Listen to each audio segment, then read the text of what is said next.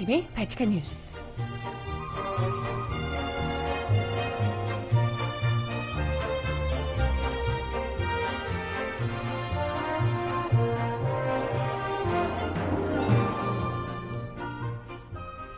여러분 안녕하세요. 바칙한 뉴스 정혜림입니다. 자유한국당 홍준표 대표가 이번엔 문재인 정부가 자신을 정치 사찰하고 있다고 주장을 했습니다. 뭐 이거 아무거나 걸려라 하고 그냥 이것저것 다 던지는 그런 건가요? 자신의 통신 자료를 정부가 무단으로 열람했다며 여섯 건이나 된다라고 주장을 했는데요. 근데 어쩔 그 중에 네 건은 박근혜 정부 시절이었고 나머지 두 건도 정치 사찰과는 많이 거리가 있다는 지적입니다. 아, 진짜? 우리 언제까지 이분 아무 말을 들어줘야 되나요? 음악 듣고 와서 이야기 함께 나눠볼게요. 첫 곡은요, 제이레빗이 부르는 하루를 시작하는 방법 듣습니다. 신청곡 있으신 분 주세요.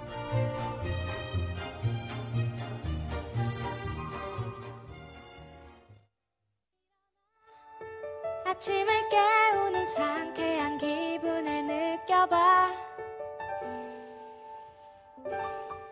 그래 그렇게 시작하는 거야 웃어봐. 걱정 그짐다 떨치고 무작정 웃어보는 거야. 그래 그렇게 오늘을 즐겨봐. 알 수 없는 문제와 알 수 없는 이야기들로 뻥겨진 내 맘이 확 풀리게 힘껏 소리쳐봐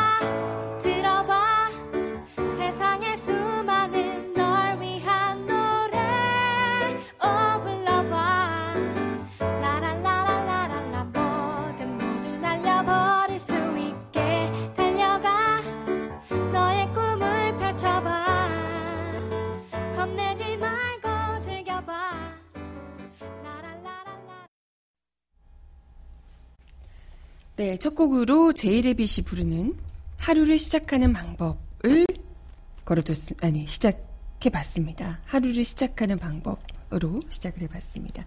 연휴를 끝나고 이제 본격적으로, 어, 현실로 돌아와서 하루를 오늘 다들 시작하셨을 텐데 힘드실까봐 힘차게 시작하는 의미에서 좀 발랄한 노래로 시작을 해봤고요. 여기저기서 뭐 저도 그렇지만 제 주변에서도 친구들도 다들 오늘 출근하기 싫다고 아주 난리더라고요. 저는 생각보다 어제 이야기 드렸지만 어제 출근을 해서 그런지 저는 생각보다 오늘 뭐 출근하기 싫다 이런 느낌은 아니었어요. 그래서 진짜 그렇다니까요. 예전에 뭐 연합뉴스인가요? 연합뉴스인가 뭐 YTN인가 이런 곳에서 그 있잖아요. 일요병을 아니 월요병을 이기는 방법, 극복하는 방법으로 일요일에 잠깐 출근을 해라. 뭐 이런 이야기를 그 뉴스 보도로 냈다니까요. 그 기억 아 보신 분들 계실 것 같은데 아무튼 그런 뉴스 보도를 내서 아무튼 많은 직장인들에게 어마어마한 질타를 받았던 기억이 나는데 근데 그게 뭐 근거 없는 말은 아니더라고요. 어제 출근을 했더니 오늘 출근하기 싫진 않았습니다. 그렇게까지. 하지만 중요한 건 어제 출근하기 싫었다든지 그런 거죠. 어, 월요병을 이기기 위해서 일요일에 출근을 하면 일요병이 생기겠지. 말이니? 그럴 것 같으면 아예 휴일을 없애라 그러지 왜. 아, 네. 뭐 아무튼 긴 연휴를 보내고 오늘 출근을 하신 분들은 더더욱이 아 진짜 아 이러기 싫어 이러면서 나오시지 않았을까 생각이 들어서 말씀 좀 드려봤어요. 근데 또 막상 나올 때는 막 너무 하기 싫어 이랬지만 또 출근하고 보면 또 금방 일상으로 복귀하잖아요. 금방 또 이게 사람이 적응을 해서 바쁘게 일 아침에 또 저희도 아침에 회의하고 뭐 이랬는데 뭐 하고 또 방송 시작하고 일 업무 밀려드는 업무들 처리하다 보면 또 금세 명절 휴일증 이런 거 싹 해소가 되더라고요. 굳이 어제 출근을 안 해도 되더라고.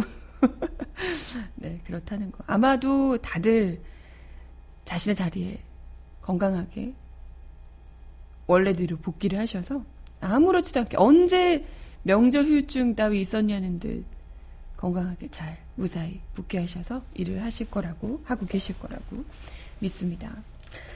아무튼 어, 오늘 이야기를 본격적으로 나눠보도록 할게요. 여러 가지 뉴스들이 있었지만 아, 이분 이야기를 좀 안 하고 싶긴 한데 아, 너무 좀 아, 너무 좀 아, 뭐랄까요? 욕을 안 하고 갈 수가 없어서 욕을 안 하고 넘어갈 수가 없어서 명절 지나고 왔더니 또 홍준표 대표가 자유한국당 대표가 무려 문재인 정부에서 자신을 정치 사찰하고 있다라고 주장을 했다는 겁니다. 어, 되게 막 이런 말 하면 좀 그렇지만 되게 막 본인이 뭐 되는 것 같다.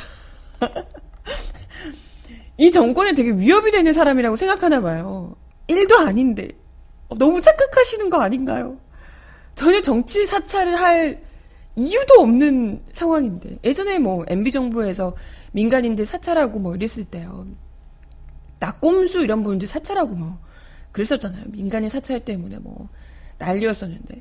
이럴 때 보통 정권에 굉장히 위협되고 이럴 때, 아니 뭐 위협되면 무조건 사찰해도 된다는 건 아니지만 아주 그럴 때 그런 인물일 때 사찰을 하게 되고 사람이 좀 심리가 그렇잖아요. 근데 사실 뭐 홍준표 대표가 뭐 있는 그대로 그냥 필터링 없이 막말을 막 하고 다니시고 그 행적들이 굉장히 위험해 보인다기보다는 오히려 스스로 문제를 좀 만드는 자체 생산하는 뭐 이런 느낌이라서 굳이 사찰을 안 해도 되고 별로 궁금하지 않아요.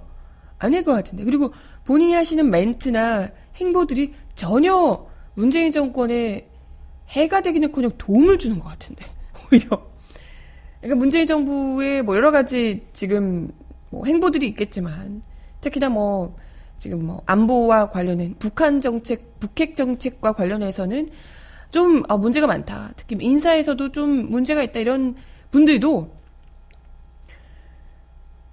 홍준표 대표의 이런 좀 뭐랄까 막장 행동들, 발언들 이런 걸 보면 아 그래 이런 애들이 있었지? 그런 걸 생각하면 아 지금 얼마나 다행인가. 라고 이제 다시 돌아오게끔 하는. 좀 굉장히 문재인 정부를 뭐랄까 더 도와주는 그런 역할을 하고 계신 것 같은데 굳이 이런 사람을 누가 정치 사찰을 할 필요가 있을까요?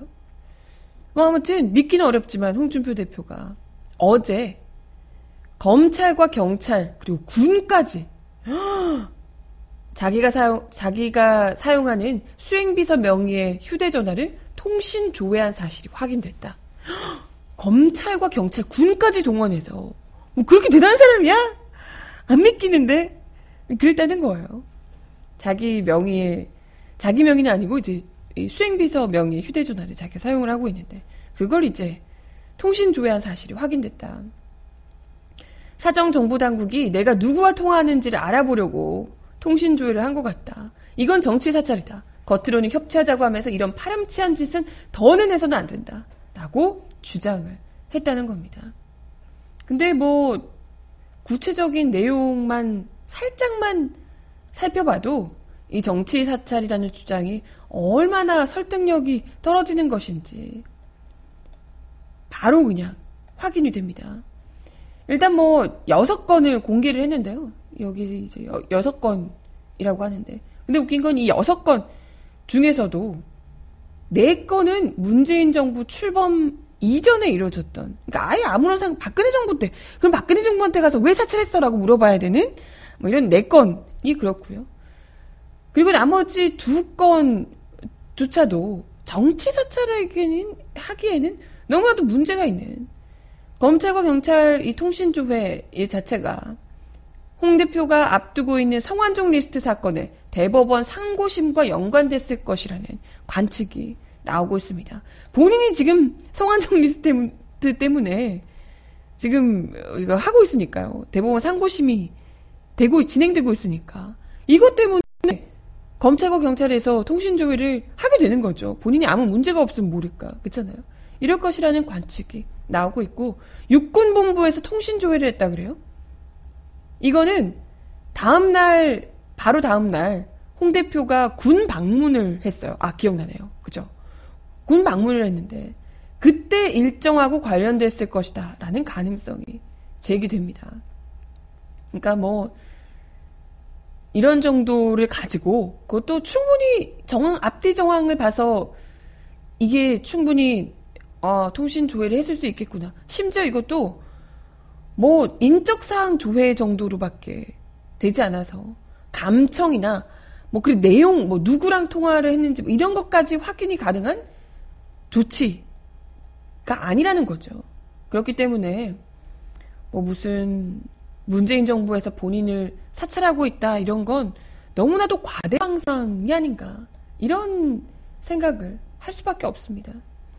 실제로 홍준표 대표가 주장하는 뭐 이런 것이 되려면 뭐 감청이나 통신 내역 이게 감청은 뭐 무슨 내용인지 들여다보는 그런 것이고요. 그리고 통신 내역이면 진짜 누구랑 통화했는지 확인이 가능한 통신 내역 조회거든요. 근데 이런 게 아니라는 거예요. 단순히 통신 자료 제공 내역이 가입자 성명, 주민번호, 전화번호, 주소, 가입일, 해지일 이거에 불과한 거예요. 이것만 봐서는 뭐 누구랑 통화했는지 도감청이나 이런 것과는 전혀 상관이 없다는 거죠. 이런 것 자체, 그러니까 이 전화가 누구 명의로 돼 있는지 언제 가입이 됐는지 이걸 확인하는 거와 정치 사찰이 무슨 관련이 있는가? 이건 정말 그죠? 제대로 확인도 안 해보고 너무 오버를 하고 있다. 오버를 하고 있다. 생각을 할 수밖에 없습니다.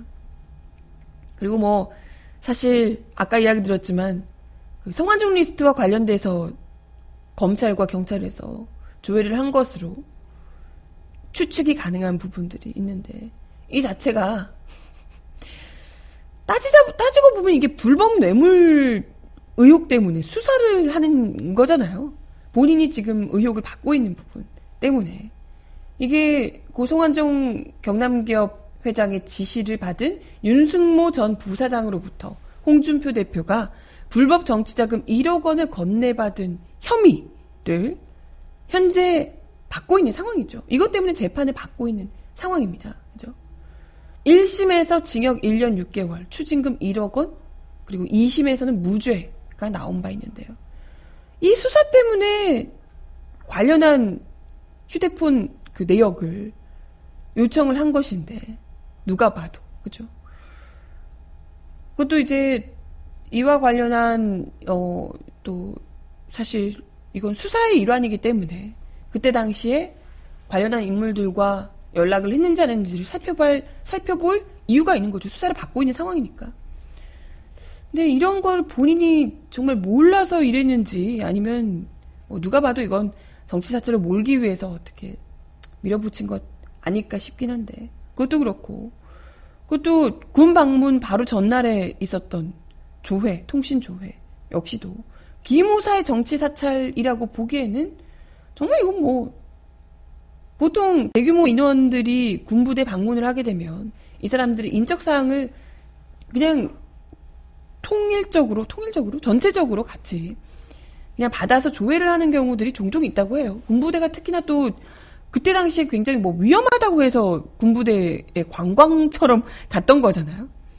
관광인지 아닌지 뭐 어쨌든 오히려 거기 놀러 가가지고 우리 현재 있던 군인들이 더 힘들었다. 뭐 이런 이야기도 있었는데.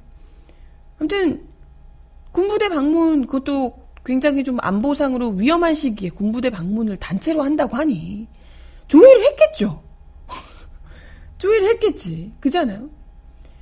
이런 상황에서 이걸 가지고 이렇게, 그것도 딱 그 두 건 있는데, 그거 그마저도 너무나도 납득이 가능한 내용을 가지고 문재인 정부가 자신의 정치 사찰하고 있다며 협치를 하자던 이럴 수 있냐 이렇게 오버하는 것은 그간 이명박 박근혜 정부를 지니며 숱한 정치 사찰, 민간인 사찰을 겪어왔던 우리 국민들 입장에서는 너무나도 가짜라서 진짜 웃기지도 않고 말도 안 되는 이런 생각이 드네요. 그죠? 정말 가짜 나 가지고 그냥 지난 2015년에 정청래 전 민주당 의원이 발표한 자료에 따르면 박근혜 정권 3년 동안요.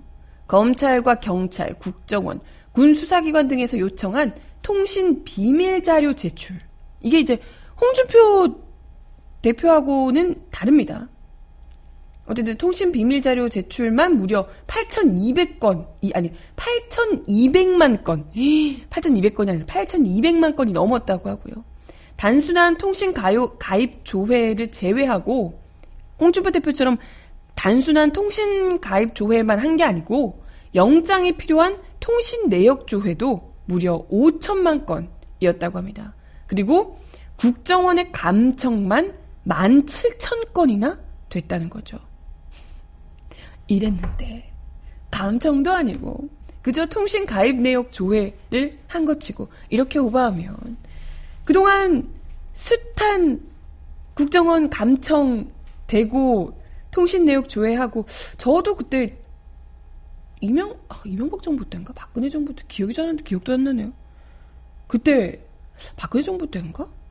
아무튼 저도 한번 한 두 번인가 이게 이, 할 때가 아니고 이후에 당신 전화기를 들여다봤습니다. 이게 이후에 날라오잖아요. 저도 한두 두 번인가 받은 적 있거든요. 굉장히 기분 더러웠죠. 저는 뭐 아무것도 없는데 제가 뭐 수사를 받을 것도 없고 관련된 뭐 제 주변에 누가 뭐 어떻게 한 것도 없는데 받았던 적이 있어요. 네, 나중에 제 전화를 들여다봤다고 그러더라고요. 그래서 굉장히 불쾌. 아 뭐야 저 저야 뭐뭐 뭐 대단한 인물도 아니고 끽해봐야 뭐 정말 별것도 아닌 내용을 받겠지만 그렇다더라도 기분이 나빴죠. 뭣도 아닌데 아무런 그럴 만한 제가 뭐 군부대를 방문했겠습니까? 뭘 했겠어요? 아무것도 아닌데. 그랬던 그렇게 숱한 아니 봐 당사 아니, 솔직히 뭐 홍준표 대표께서는 야당 대표 정치인이기라도 하잖아요. 저는 뭐 아무것도 아닌데 이렇게 민간인들을 뭐 범죄자도 아니고 예비 범죄자도 아니고 예비 범죄자라고 해도 민간인이죠. 아무튼 수시로 통신 내역을 확인을 했고 그뿐만 아니라 뭐 건강보험공단, 교육청 등등을 통해서 개인 신상 정보를 수차례 수집을 했던 바 있습니다.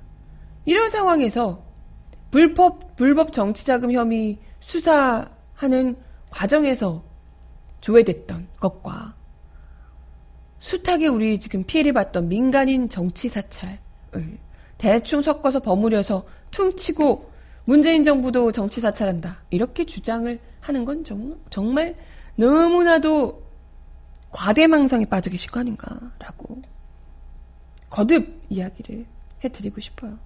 그죠? 아무튼 별로 이 정부에서 궁금해하지 않으니까요. 그렇게 큰 위협이 되는 존재 아니시거든요. 그러니까 너무 걱정하지 마시라고. 아니 마음껏 그냥 전화하셔도 상관없으실 것 같다고. 네, 이야기를 드리고 싶네요. 진짜 주목받고 싶어서 이러는 건가? 정말? 참 깝깝하네요. 음악 하나 더 듣고 오겠습니다. 신청곡 주셨던 노래인데요. 이소라 씨의 바람이 분다 들려드려요.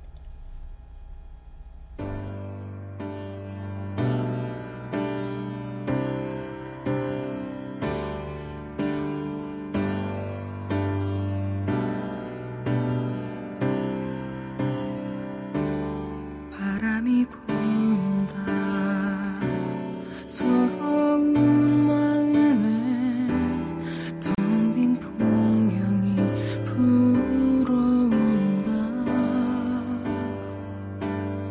머리를 자르고 돌아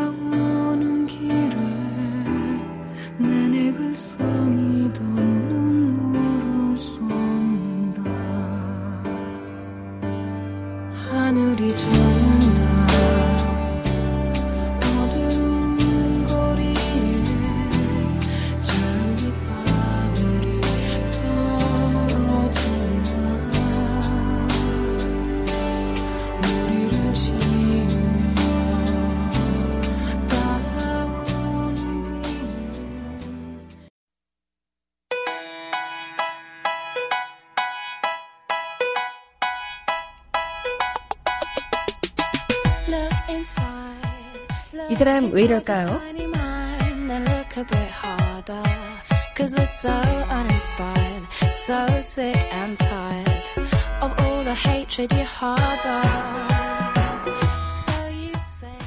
이명박 전 대통령 아들 이시영 씨가 MB 지분이 1%도 없다는 다스의 해외 법인 여러 곳의 대표로 선임되는가 하면 다스의 요직을 MB 측근들이 사, 차지한 사실이 드러나 MB가 다스의 실소유주가 아니냐는 의혹이 다시금 불거지고 있습니다.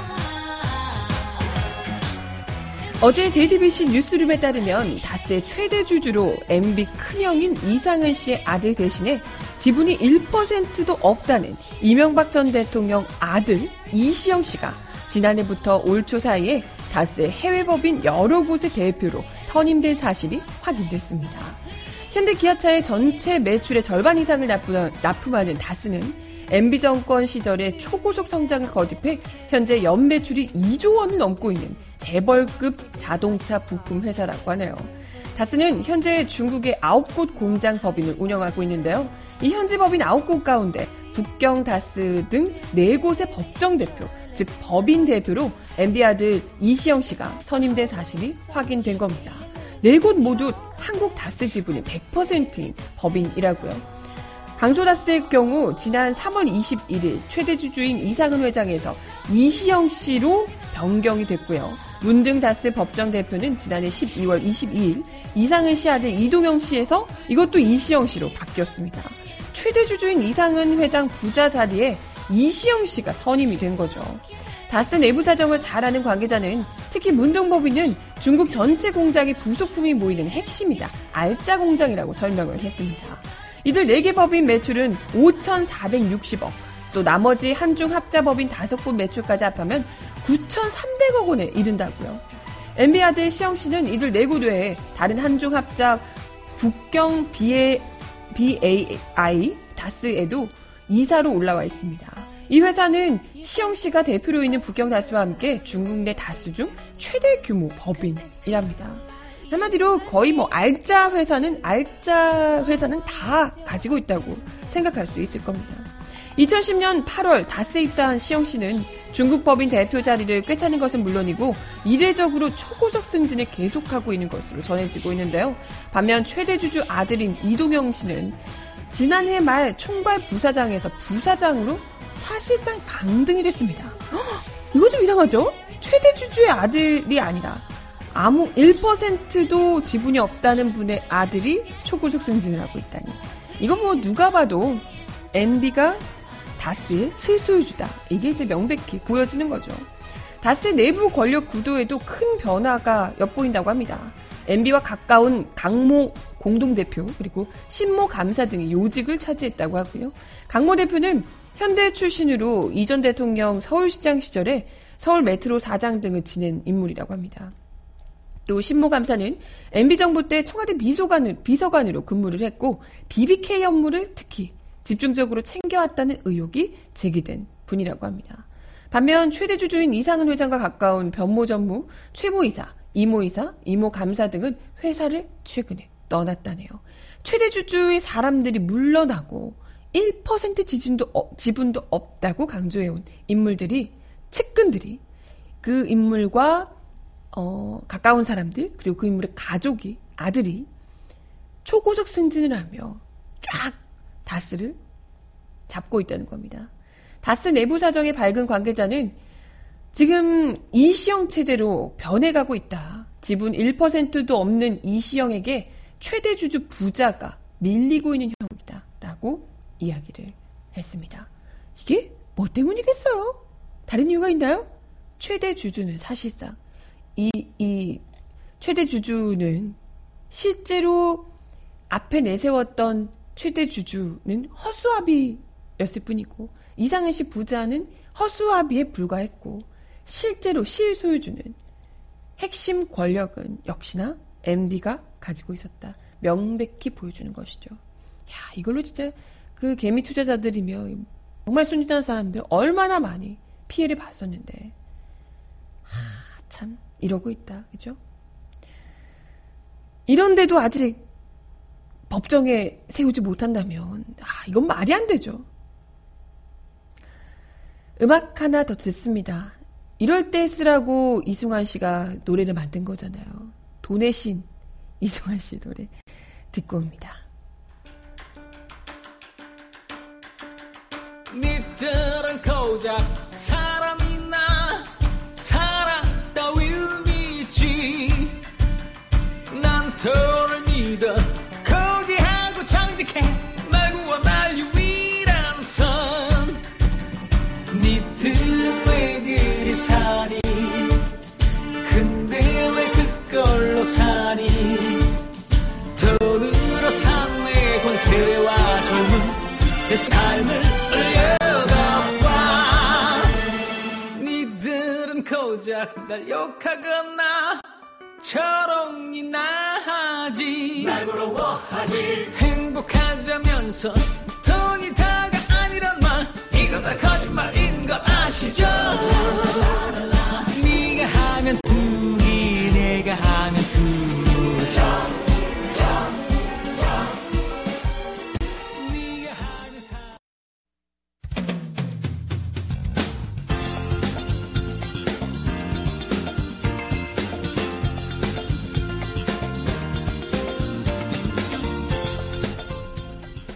정하나의 바칙한 브리핑.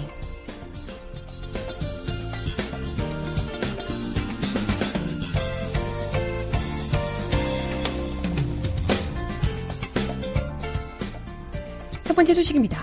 NLL 대화록의 무단 유출, 공개, 문학의 블랙리스트 작성을 위한 사찰 등 박근혜 정부 국가정보원의 각종 정치공학 공작에 대한 검찰 수사가 본격화될 전망입니다. 해당 사건에 대한 국정원의 수사 의뢰가 이뤄질 예정인데요. 이번 수사 의뢰 대상에는 김무성 바른정당 의원도 포함될 것으로 알려져 주목받고 있습니다. 국정원 관계자에 따르면 어제 국정원 개발발전 개혁발전위원회가 추석 연휴 직후 회의를 열어 박근혜 정부 문학의 블랙리스트의 생산을 비롯해 불법 사찰, 정치권을 통한 NLL 대화록 무단 공개 등 주요 사건과 관련자들을 검찰에 수차적으로 수사 의뢰하도록 국정원에 권고할 예정이라고 밝혔습니다. 이번 수사 의뢰 대상에 김무성 의원과 함께 권영세 전 주중대사도 포함될 것으로 알려졌는데요. 야, 그간의 의혹들이 그냥 쭉쭉 나오겠네요. 국정원 적폐청산 TF는 김 의원이 2012년 대선 직전 새누리당 중앙선거대책위원회 총괄본부장으로서 노무현 전 대통령이 2007년 남북 정상회담에서 NLL 포기 발언을 했다라고 공개적으로 주장한 자료의 출처가 국정원인 사실을 최근 확인한 것으로 전해졌습니다. 그럴 줄 알았지 어디 뭐 찌라시에서 봤다고 국정원이 찌라시 수준이긴 한데 권전 대사 역시도 2012년 대선 당시 중앙선대위 상황실장으로 이 과정에 관여한 정황이 드러났다고 밝혔습니다. NLL 대화록은 박근혜 정부 출범 이후인 2013년 6월 당시 남대준 국정원장 때도 다시 한번 무단 공개 논란에 휩싸인 바 있습니다.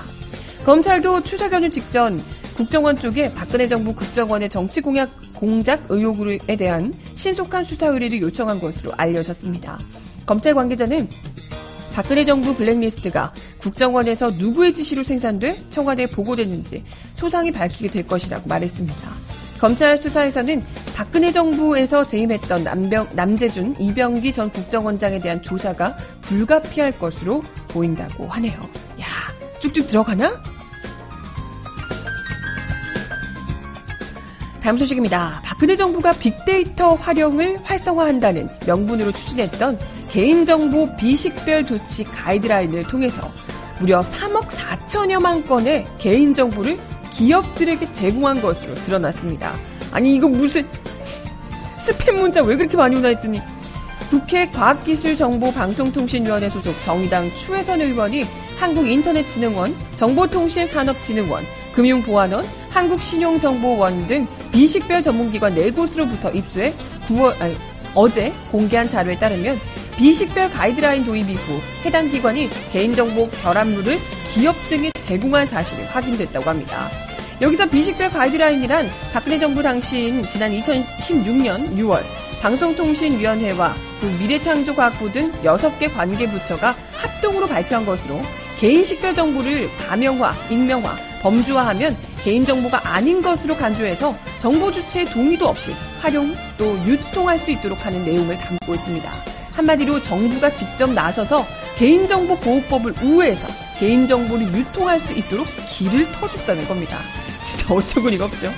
이에 따라 삼성생명과 삼성카드는 2017년 2월 양사에 동시 가입한 240만여 고객의 가입 건수와 보험료, 가입 기간, 가입 상품 및 카드 이용 실적 정보 등의 개인정보를 13차례에 걸쳐 결합 제공받았다고 합니다. 보험 개발원과 현대자동차도 두 차례에 걸쳐 1억 5천만 건의 고객 정보를 결합 제공받을 수 있었다고요. 추 의원은 비식별 조치와 적정성 평가를 거친 개인정보라 하더라도 원래 보유하고 있던 개인정보 및 공개정보 등과 대조하면 재식별 가능성이 여전히 납니다. 비식별 조치된 개인정보는 정보 주체 동의 등 절차와 책임이 생략되므로 본인의 정보가 기업에 제공돼 활용되더라도 그 사실조차 알 수 없고 개인정보 재식별과 대량 유출 등 문제가 발생해도 소송 등을 통해 구제와 보장을 받을 수 없다고 말했습니다.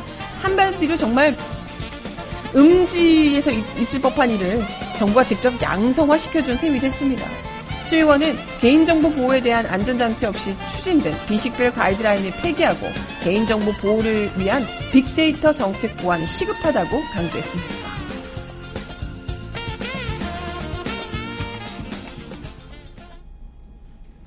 네, 참, 뭐 하나, 뭐 하나 정말 제대로 한, 아니, 제대로 한 게 없다는 게 아니라, 뭐라 될까요? 정말 국민들을 뭘로 생각했으면, 이런 식으로, 정부가 나서서 그냥 범죄를 알아서 자청해서 범죄 집단처럼 만들어 주셨으니, 아유, 참, 나라 꼴이 그건 얼마나 망가졌는지. 아니, 이명박 정부 또 그렇지만 박근혜 정부는 정말 아, 노골적으로 대놓고 이렇게 할 수가 있나? 대단해요. 어. 아무튼 음악 하나 더 듣고 와서요. 이야기 더 이어가 보겠습니다. 볼빨간 사춘기가 부르는 고쳐주세요. 얘네들 좀 고쳐주세요. 듣고 오겠습니다.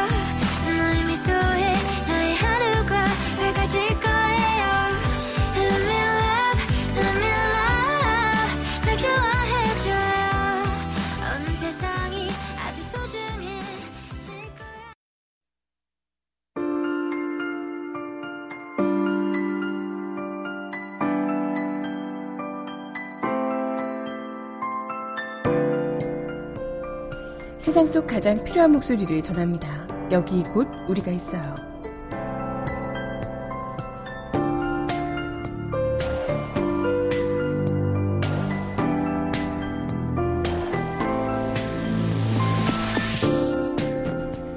길었던 지난 추석 연휴 동안 또 안타까운 사망 사고가 발생했었다고 하네요. 경북 예천군 소재의 한 신축 건물 공사 현장에서 노동자가 추락해 숨지는 사고가 발생했습니다. 지난 8일 오전 10시 20분쯤 경북 예천군 호명면 10층짜리 신축 건물 공사 현장에서 하청업체 소속 일용직 노동자 47살 A씨와 40살 B씨 등 두 명이 15m 높이에서 바닥으로 그대로 추락을 했습니다. 이에 A씨는 그 자리에서 숨지고 B씨는 중상을 입으셨는데요. 경찰에 따르면 A씨와 B씨는 안전장비를 착용하지 않은 채 건물 외벽에 유리를 붙이는 작업을 했다고 합니다. A씨 등은 부산에 거주하고 계시는데 공사 일 때문에 예천으로 오셨다고요.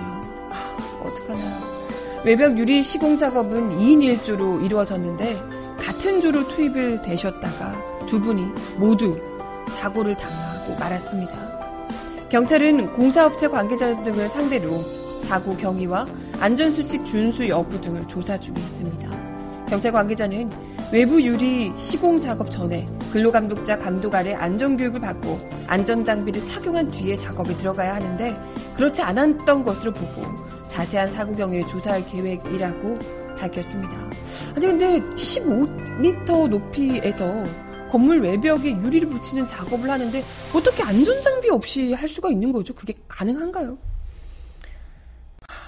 그것도 추석 연휴, 남들은 다 즐겁고 행복한 시간을 보내고 있던 때, 또 가족을 두고 떨어져서 외지에 타지에 나와서 일을 한 푼이라도 더 돈을 벌기 위해서 쉬지 않고 일을 하시다가 이런 끔찍한 일까지 당하고 말았는데요. 항상 이런 일이 발생할 때마다 늘 하청업체 노동자들 있잖아요. 이게 얼마나 이런 간접 고용이 노동자들을 더 위험에 내몰고 있는지 다시 한 번 더 확인케 합니다. 이런 사고는 항상 하청업체 노동자들, 그것도 쉬는 날 특근으로 일을 하시다가 사고를 당해서 돌아가시고 이런 애들이 너무나도 많아서요. 아무튼 너무나도 안타깝고 어, 고인의 명복을 빌며 중상을 입으신 한 분께서 부디 얼른 쾌차하실 수 있길 바라겠습니다. 어, 마지막 곡 들려드리면서 인사를 드릴게요. 어, 정재형과 정승환이 함께 부르는 그댄 모르죠. 마지막 곡으로 전해드려요.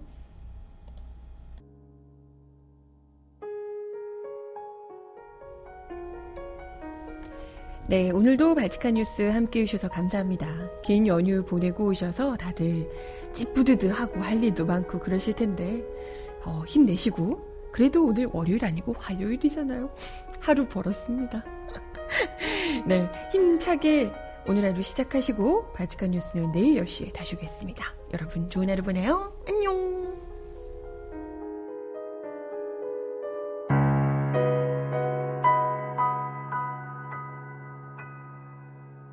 각오해줘. 우리 헤어진다면 이런 사람 다시 없을 거란 걸. 아름다운 이별